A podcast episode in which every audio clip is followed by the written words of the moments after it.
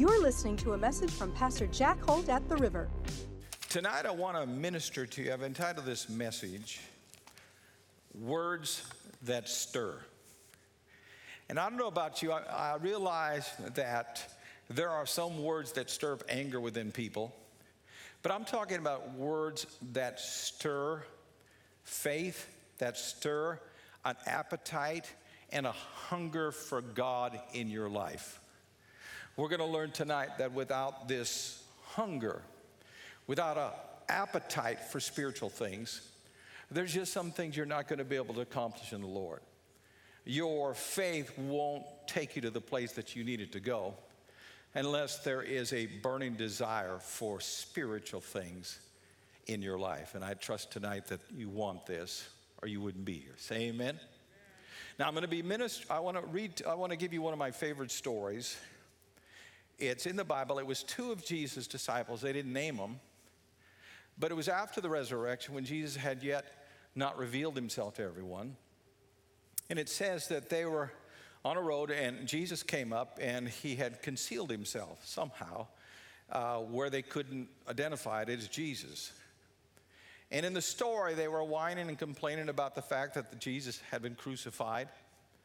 And Jesus begins to teach them in the Word that the word spoke of the Messiah dying on the cross.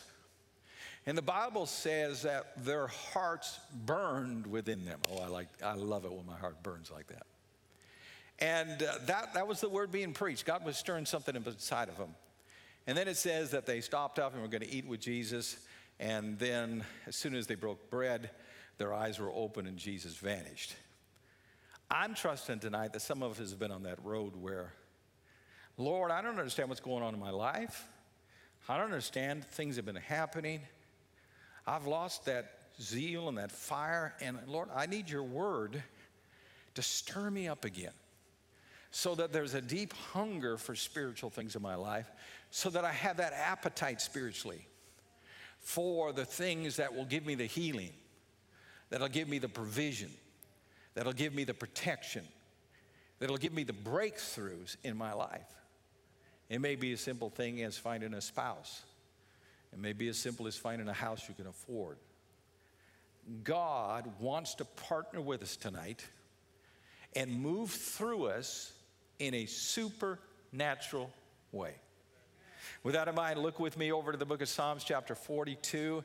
And I want to start with this because David is a man after God's own heart. I love how he ministers to, to the Lord. And I want you to notice what it says. David's in a crisis. His son, because of bad parenting, uh, wanted to steal the kingdom from him. And so David's in a situation, he doesn't want to fight his son, but his son's trying to kill him, so he flees. And then he writes this psalm. He says this As a deer pants for the streams of water, my soul pants for you, oh my God. My soul thirsts for you, God for the living God, when can I go and meet with God? Whew. You wanted to go to church. Say amen. Now, in that particular verse, the word deer there is referring to a female deer, a, a doe, not a buck. And that's very significant because the doe was always more thirsty than the buck. Because the bucks have the big antlers, and they sit down out in the fields, and the wind blows through the antlers, and it actually works like a radi- radiator of a car, cools the deer down. But the, the does are not like that. They get really, really, really, really thirsty. They'll risk their lives to get a drink of a, at a lake even when they know there's hunters around. Say amen. So David's using this illustration to tell us how he feels. I hunger for God. Now, if you look in the 11th verse, put it up there if you would please, you'll see that David was always in faith. Why, my soul, are you downcast? Why so dis- disturbed within me? Put your hope in God, for I will yet praise him, my Savior, my God. He was always in faith. Amen. And that's the key to staying stirred up.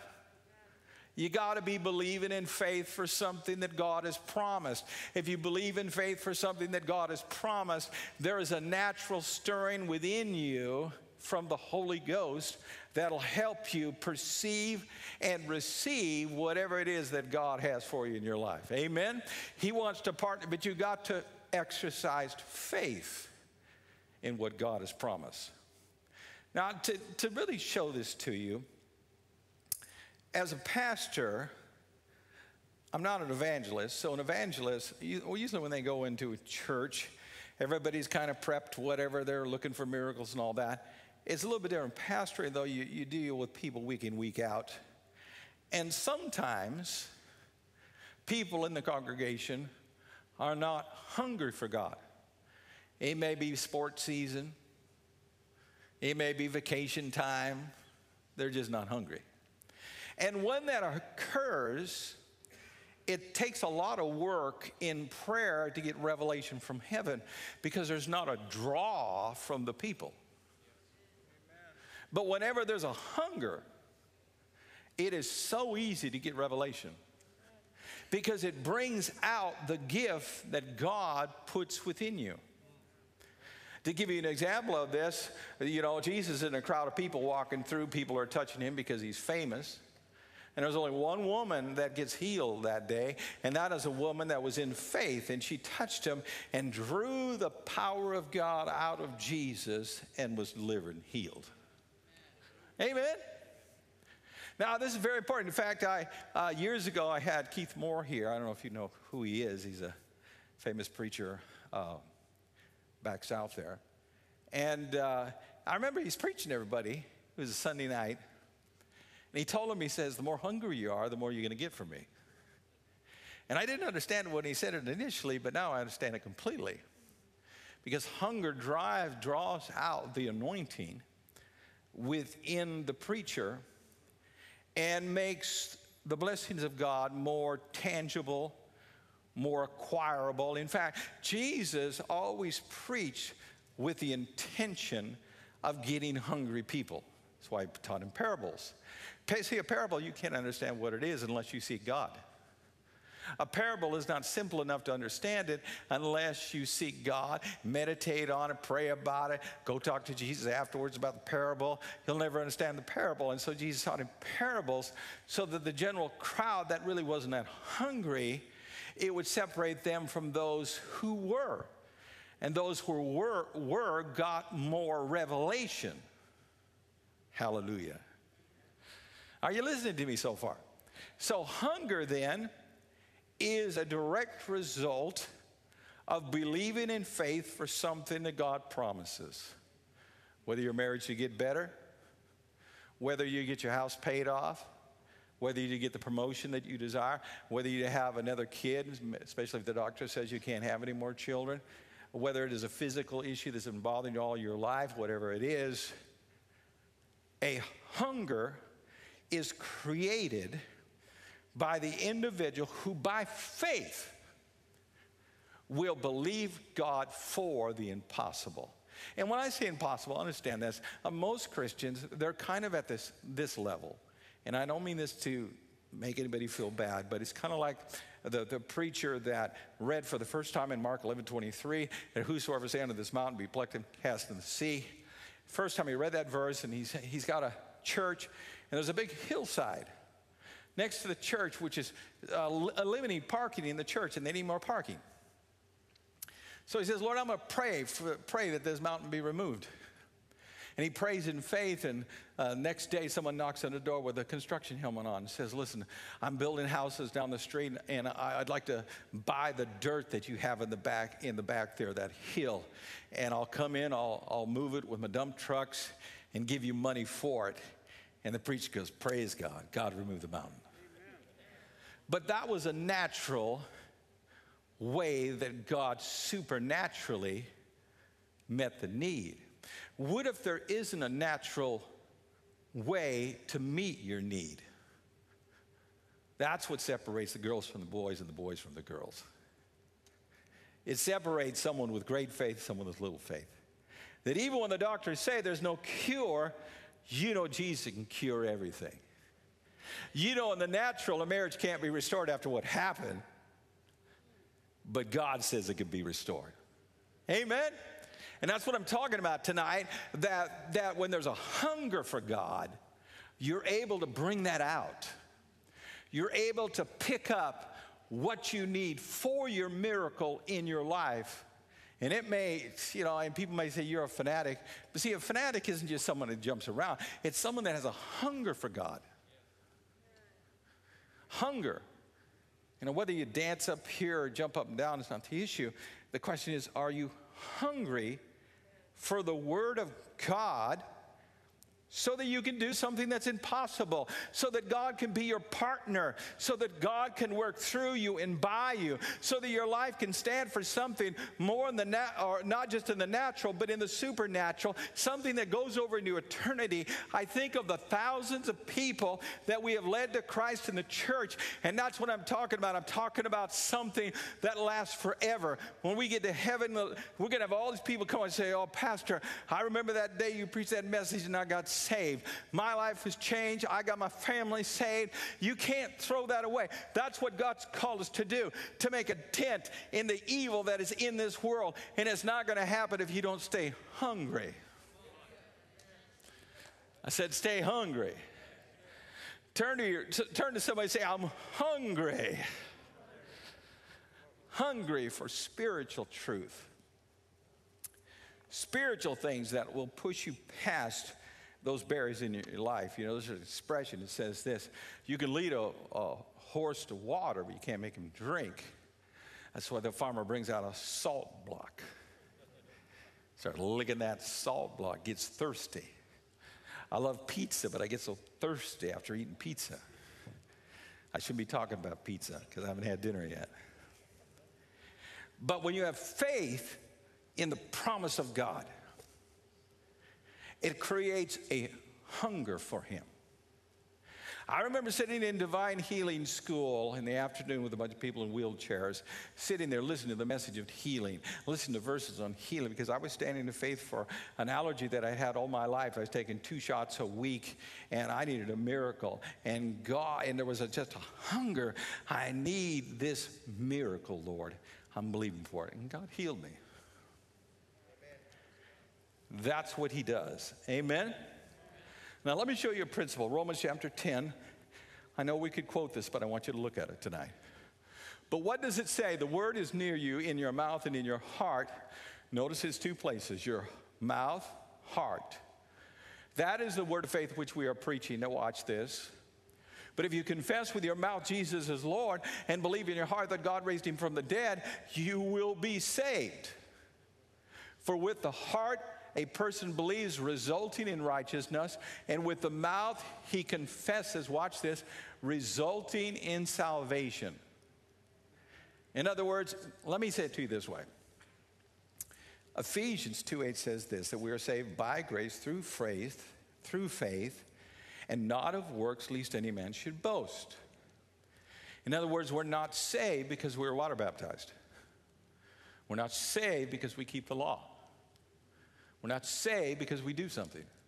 We're saved because we believed in our heart that God raised Jesus from the dead after paying the price for our sins. And with our mouth, we confessed that. And our confession resulted in the new birth. Woo! I love the new birth because it changed me. I'm new dude. That's what happens when you believe and confess. But it's not limited just to eternal life, it works for healing. It works for brokenness. It works for depression. It works for anxiety. It works for anything that the devil has thrown on you to oppress you. But notice, it's believing what you say that God did for us. In other words, I'm going to believe it and I'm going to say what I believe. And if I say what I believe, it will result in some form of salvation in my life. Amen. Am I the only one here that has had a problem? Am I the only one here that has had an issue? Now, let me show it to you in miracles in the Bible. The woman with the issue of blood was healed because she did what? She believed and she said. She believed and she said, If I just touch the hem of his garment, I shall be whole. Jairus' daughter was raised from the dead because he believed that if Jesus laid his hands on his daughter, she would be healed. He told her, He says, I believe if you lay your hands on it, she'll be healed. And Jesus said, All right, that's good enough for me. Let's go. The miracle started because he said it and he believed what he said. The two blind men that came before Jesus, Jesus said, Do you believe I, I can do this? They said, We believe you can. And upon that, he touched them and they saw. So, in all the examples, and there's much more, the person believed and said what they believed, but believed what they said, and it resulted in some type of manifestation. I want to read to you a verse, James chapter 1, verse 20. And I want you to notice this, this is 26. This is the half brother of Jesus who lived with Jesus. And his whole book deals with the power of words. He said, Those who consider themselves religious and yet do not keep a tight rein on their tongue deceive themselves, and their religion is worthless. Well, that's pretty strong, isn't it? Isn't that pretty strong? I like James. He just right, cuts it right down to the, to the wire. I'm going to make a statement to you, and, and I want you to write it down if you want to. The most important thing in your life above doing things is saying things. It's more important to say the right thing than it is to do the right thing, only because from the abundance of the heart, the mouth speaks. What we habitually say affects what we habitually do. You know what I'm talking about. You're on a diet. Hey, I'm going to lose 20 pounds. Praise God, you're excited. And then, uh, you, you, know, the, you get the water retention, leave, and you lose five pounds. Yeah, yeah, yeah, yeah, yeah. Until the week goes by, and all of a sudden you start gaining weight back. And then you know what you say? This isn't working. And then you say another things like this it never works. And all that means is your diet is about over. In other words, all the actions, the counting the calories, and all that stuff that you did is about done. If you would have said, No, I'm losing weight daily, I'm losing weight because greater is He that is in me than He that is in the world. I'm losing weight because I can do all things through Christ in Christ Jesus. The action would have continued. It would have continued. It would have continued. It would have continued. But when you don't tighten the old lips, you know what they say loose lips sink ships. I like to say it this way loose lips sink your ship with treasure on it. Amen. So I want you to grasp that because James, who is fully aware of being a doer of the word, realizes it hinges on the abundance of the heart, the mouth speaks, and, and you have to be very careful what you say, or you can undo some good actions that you started doing since you were saved. You quit getting stoned all, every weekend. You quit running around. Come on, don't, don't look at me like you're so holy. Come on you started fixing things and living in a way pleasing to God. But you can lose it simply by saying, Oh, I don't know if this Christianity is, really is that great. I really think God wants me to be happy. So it's all right if I get a little high. And then you'll come to church on Sunday and feel terribly guilty. And I'll probably be praying for you that you get saved again when you're already saved. And it's a cycle that people go through because you, you, your mouth messed you up. Do you realize how powerful words are?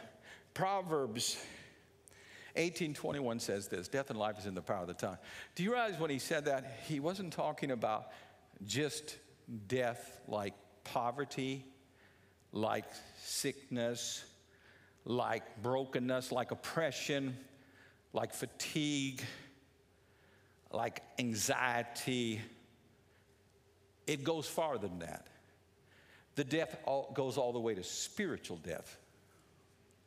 Just like when he said, life and death, or death and life is in the power of the tongue, the life we just read, the life we just read is eternal life when you believe in your heart and confess with your mouth that Jesus is Lord. Hallelujah. You remember in Matthew's Gospel 12 12, Jesus made this statement. It's a remarkable statement. He's casting out devils, and the religious leaders are jealous because he's getting big crowds and they're not getting any big crowds. So they hate Jesus. And it's one thing to hate him because it's affecting your success. It's something else what they do is really dangerous.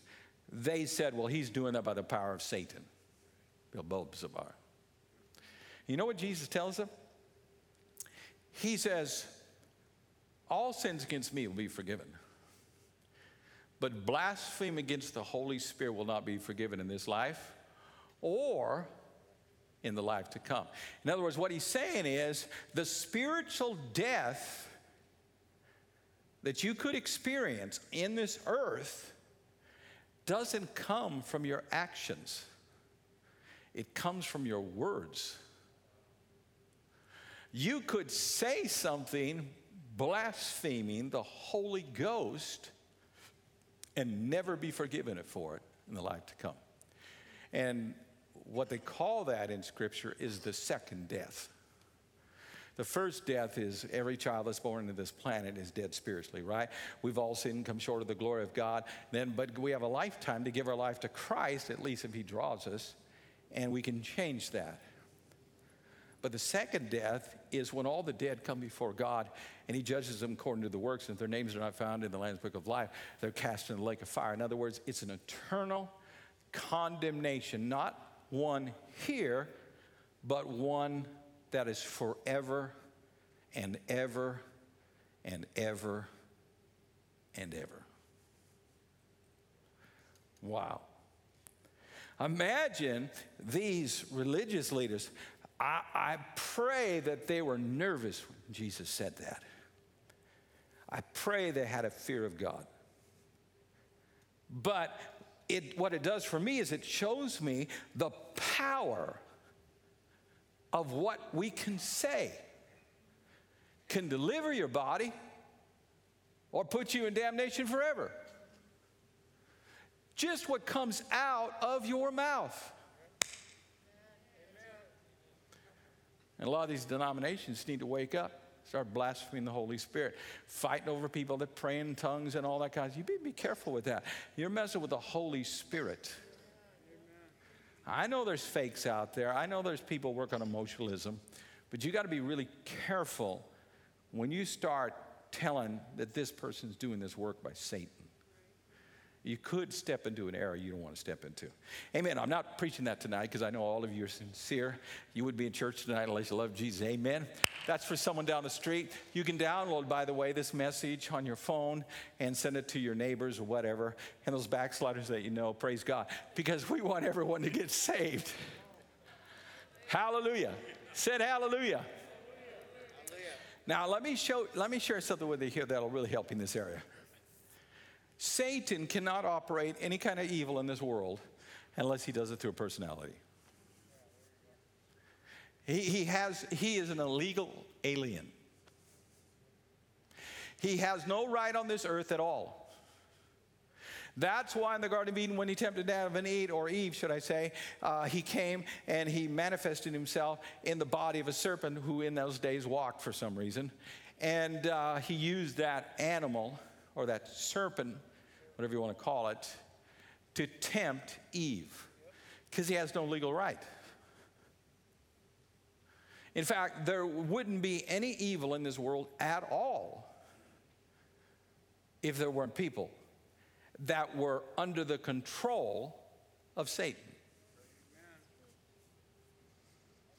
That's why in Acts 10 38 it says this how Jesus of Nazareth was anointed the Holy Ghost, who went about healing the sick and all those oppressed by the devil. You know what oppression is? Oppression by demonic spirits and sickness and disease is for one reason is to control you. When someone has an addiction or someone has an illness, their emotions control them. The way they feel controls them. That's why Jesus sets people free from illness. Because he don't want you controlled by anything but him. Amen? But demons will do that in people because Satan desires controlling people through addictions, through lust issues. And if he didn't have the vessel, he couldn't do what he do, does. So it's not like their spiritual we're going to heavenly places. That spiritual we're going to heavenly places have no power at all unless it went through the people.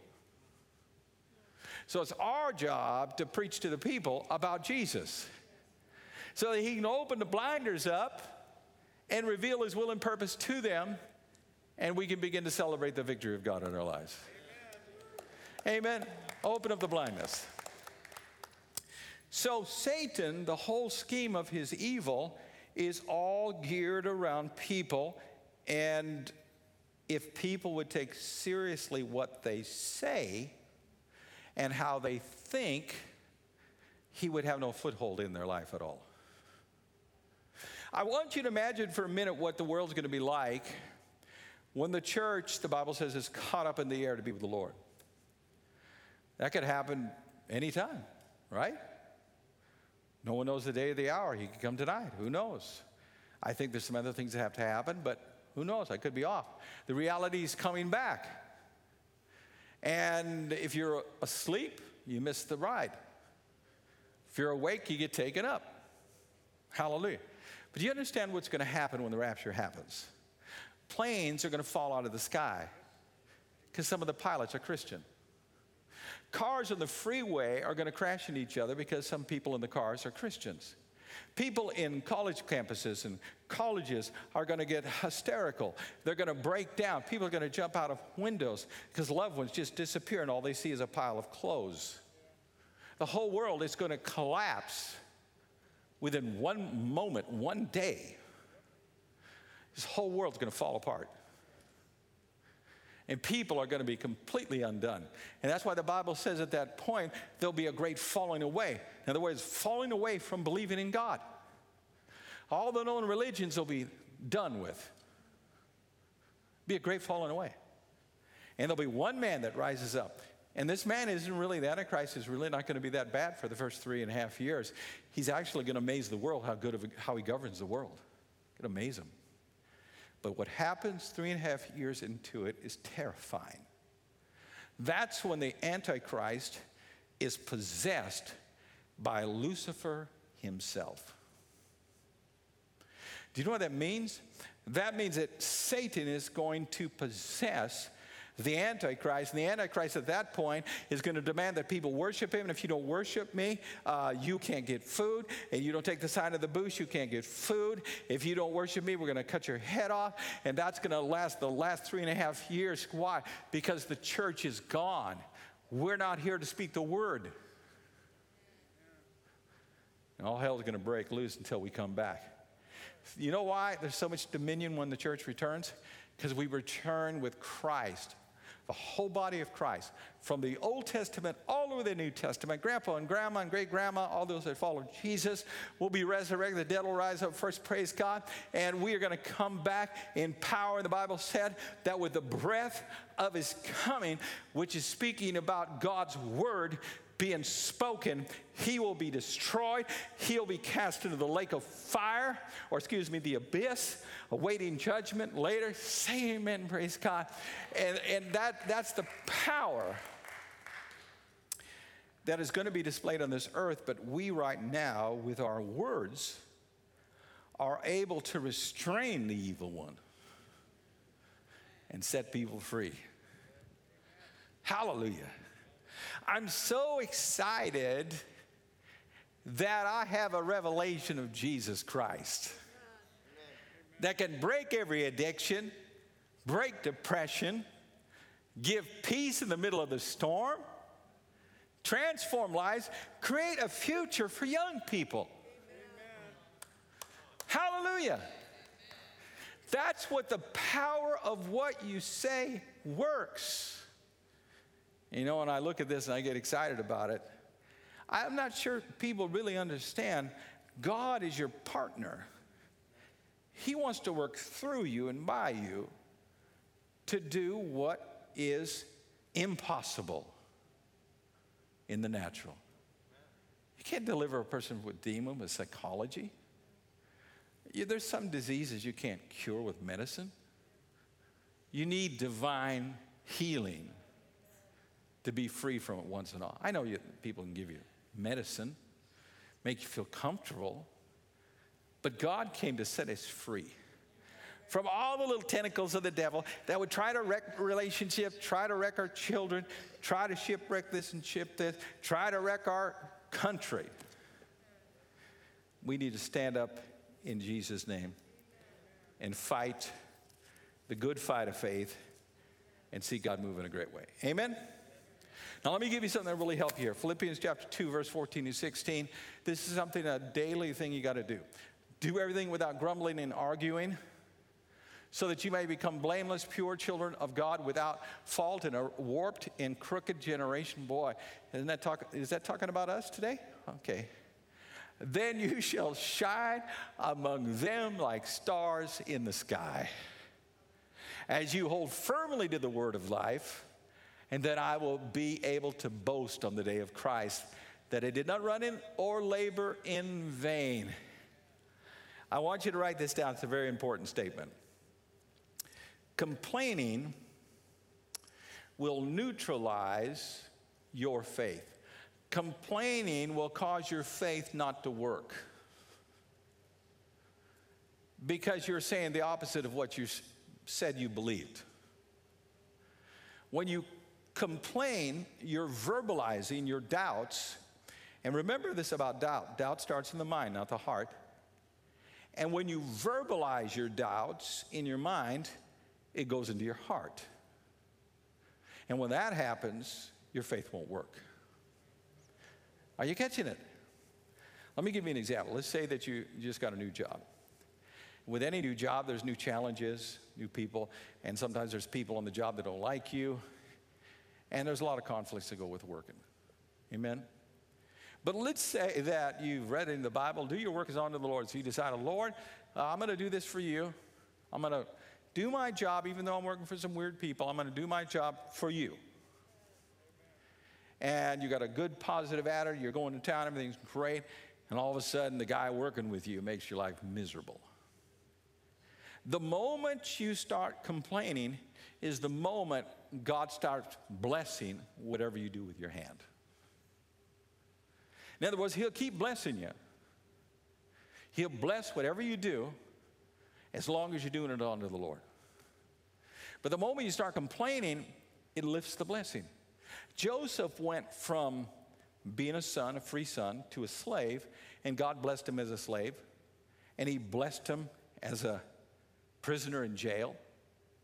Wherever he was at, he got blessed. Even though it went from bad to worse to terrible, he was being blessed and preserved as he went down there.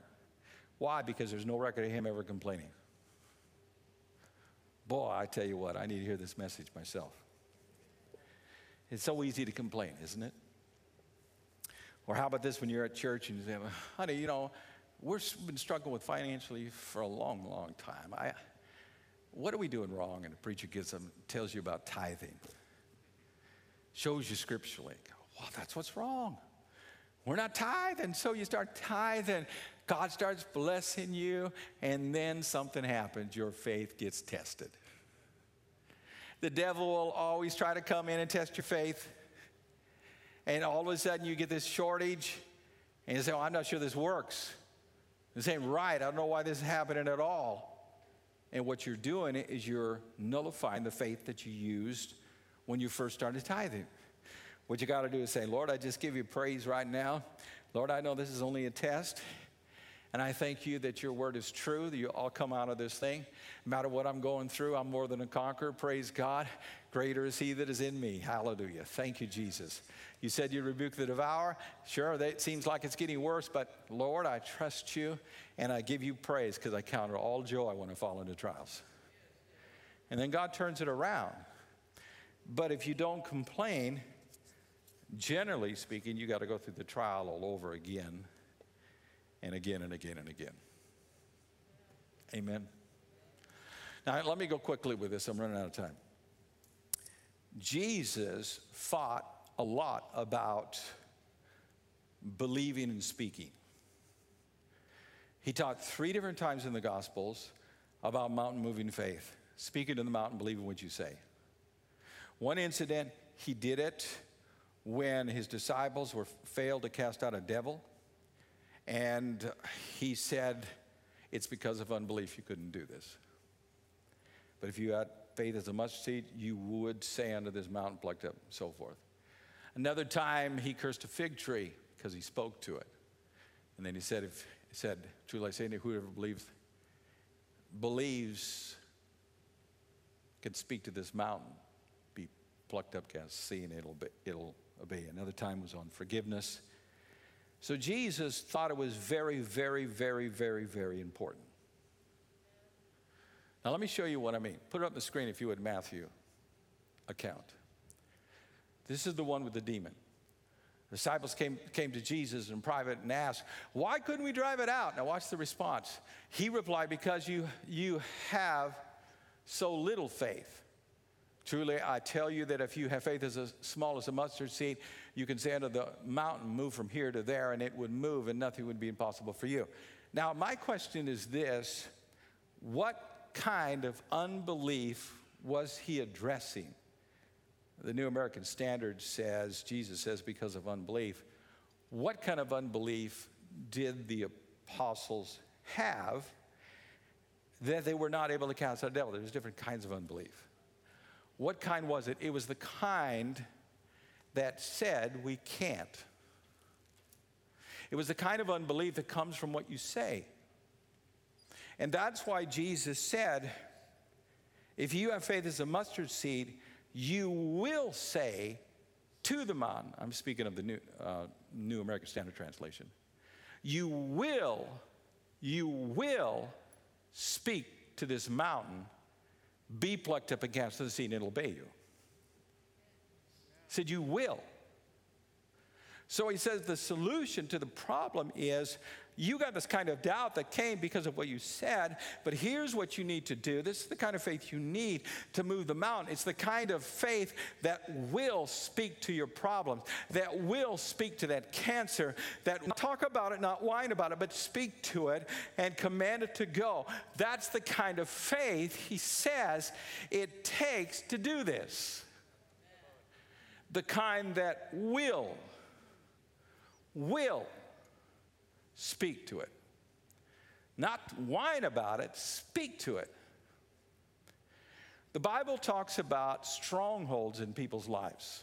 A stronghold is a, a, way of thinking, reasoning that's in your mind that blocks you from believing. A certain way that you think, a certain way that you analyze things in your mind. And it becomes a stronghold because you didn't cast down the thought, you didn't cast down the vision of it. You didn't cast it down, so it dominates you. And Satan uses it to block your healing, to block your breakthrough, to block your blessing, to block it. It's a stronghold. Listen to what the word says, a way to get around it. Put up on the screen Psalms this is what you need to do when you're under the gun and your mind's going crazy and you spoke to the mountain and all the doubt starts hitting your mind. Listen what it says. Yes, my soul finds rest in God. My hope comes from Him. Watch this. Truly, He is my rock and salvation. He is my fortress. I will not be shaken. Now, some of the other translations, it says to stay quiet in other words, when the doubt hits your mind, don't say nothing. Don't say nothing. Don't say nothing when the doubt hits your mind. Don't say nothing. Don't say, don't speak out your fear. Don't speak out your anxiety. Don't speak out your worry. Don't say nothing. Don't say nothing. Don't say nothing. And when you do say something, speak in faith and say, I shall not be shaken. I shall not be shaken. And don't let that absorb your mind. Sometimes you just got to shut up, not say anything. For a preacher, that's hard. We talk way too much. Now, in closing, put this next verse up Mark 11 23. I want to focus in on the last part of this verse. I know you know this, but do you know it enough that you're getting results? Look at this. Truly I say unto you, truly I tell you, should I say, if anyone says to this mountain, Go throw yourself into the sea, now watch this, and does not doubt in, his, in their heart, but believes that what they say will happen, it will be done for them. Now watch the next verse, verse 24. Therefore, I tell you that whatever you ask for in prayer, believe that you have received it and it will be yours. Now, go back to verse 23 again. I want you to see this. Look at the last part. And does not doubt in their heart, but believes that what they say will happen, it will be done for them. Now, catch this. I want you to see this. We have a service. We got needs in the church. I feel led to do this. Come on forward. We're going to pray. You come on forward. We pray and we agree together that your marriage will be saved. We agree together that you'll get the job that you need. We agree together, whatever the petition is. And then you walk out of the building and you say to your wife or your friend, I sure hope that happens. I don't know how God's going to do it, but it should be great if He does it. That's why it doesn't work. Because let me say it to you this way How can you say that and believe what you said earlier? How can you say that and believe what you said earlier? How can you say that and believe what you said earlier? That's what he's talking about. That's why he attaches it to faith. Here's what a lot of people do they, instead of getting strong in faith, they get strong in weakness. And they start talking to themselves. You know, I'm a no good. I'm no good. I continually screw up. I can't believe how stupid I am. I'm never going to amount to anything in my life. And they do this and do it and do it and do it and do it and do it and do it. And then they wonder why they're weak they ought to do is start speaking to themselves what the Word says that you can do all things through Christ. And that you have, the, you have the power of God inside of you, and that there's nothing out impossible when you believe. And you're not stupid, you have the mind of Christ. God didn't give you a spirit of fear, but He gave you a spirit of power, love, and a sound mind. Thanks for listening today. For more messages like this one, check out our podcast, River app, and our website at theriver.church. We're the river, and we're doing life together.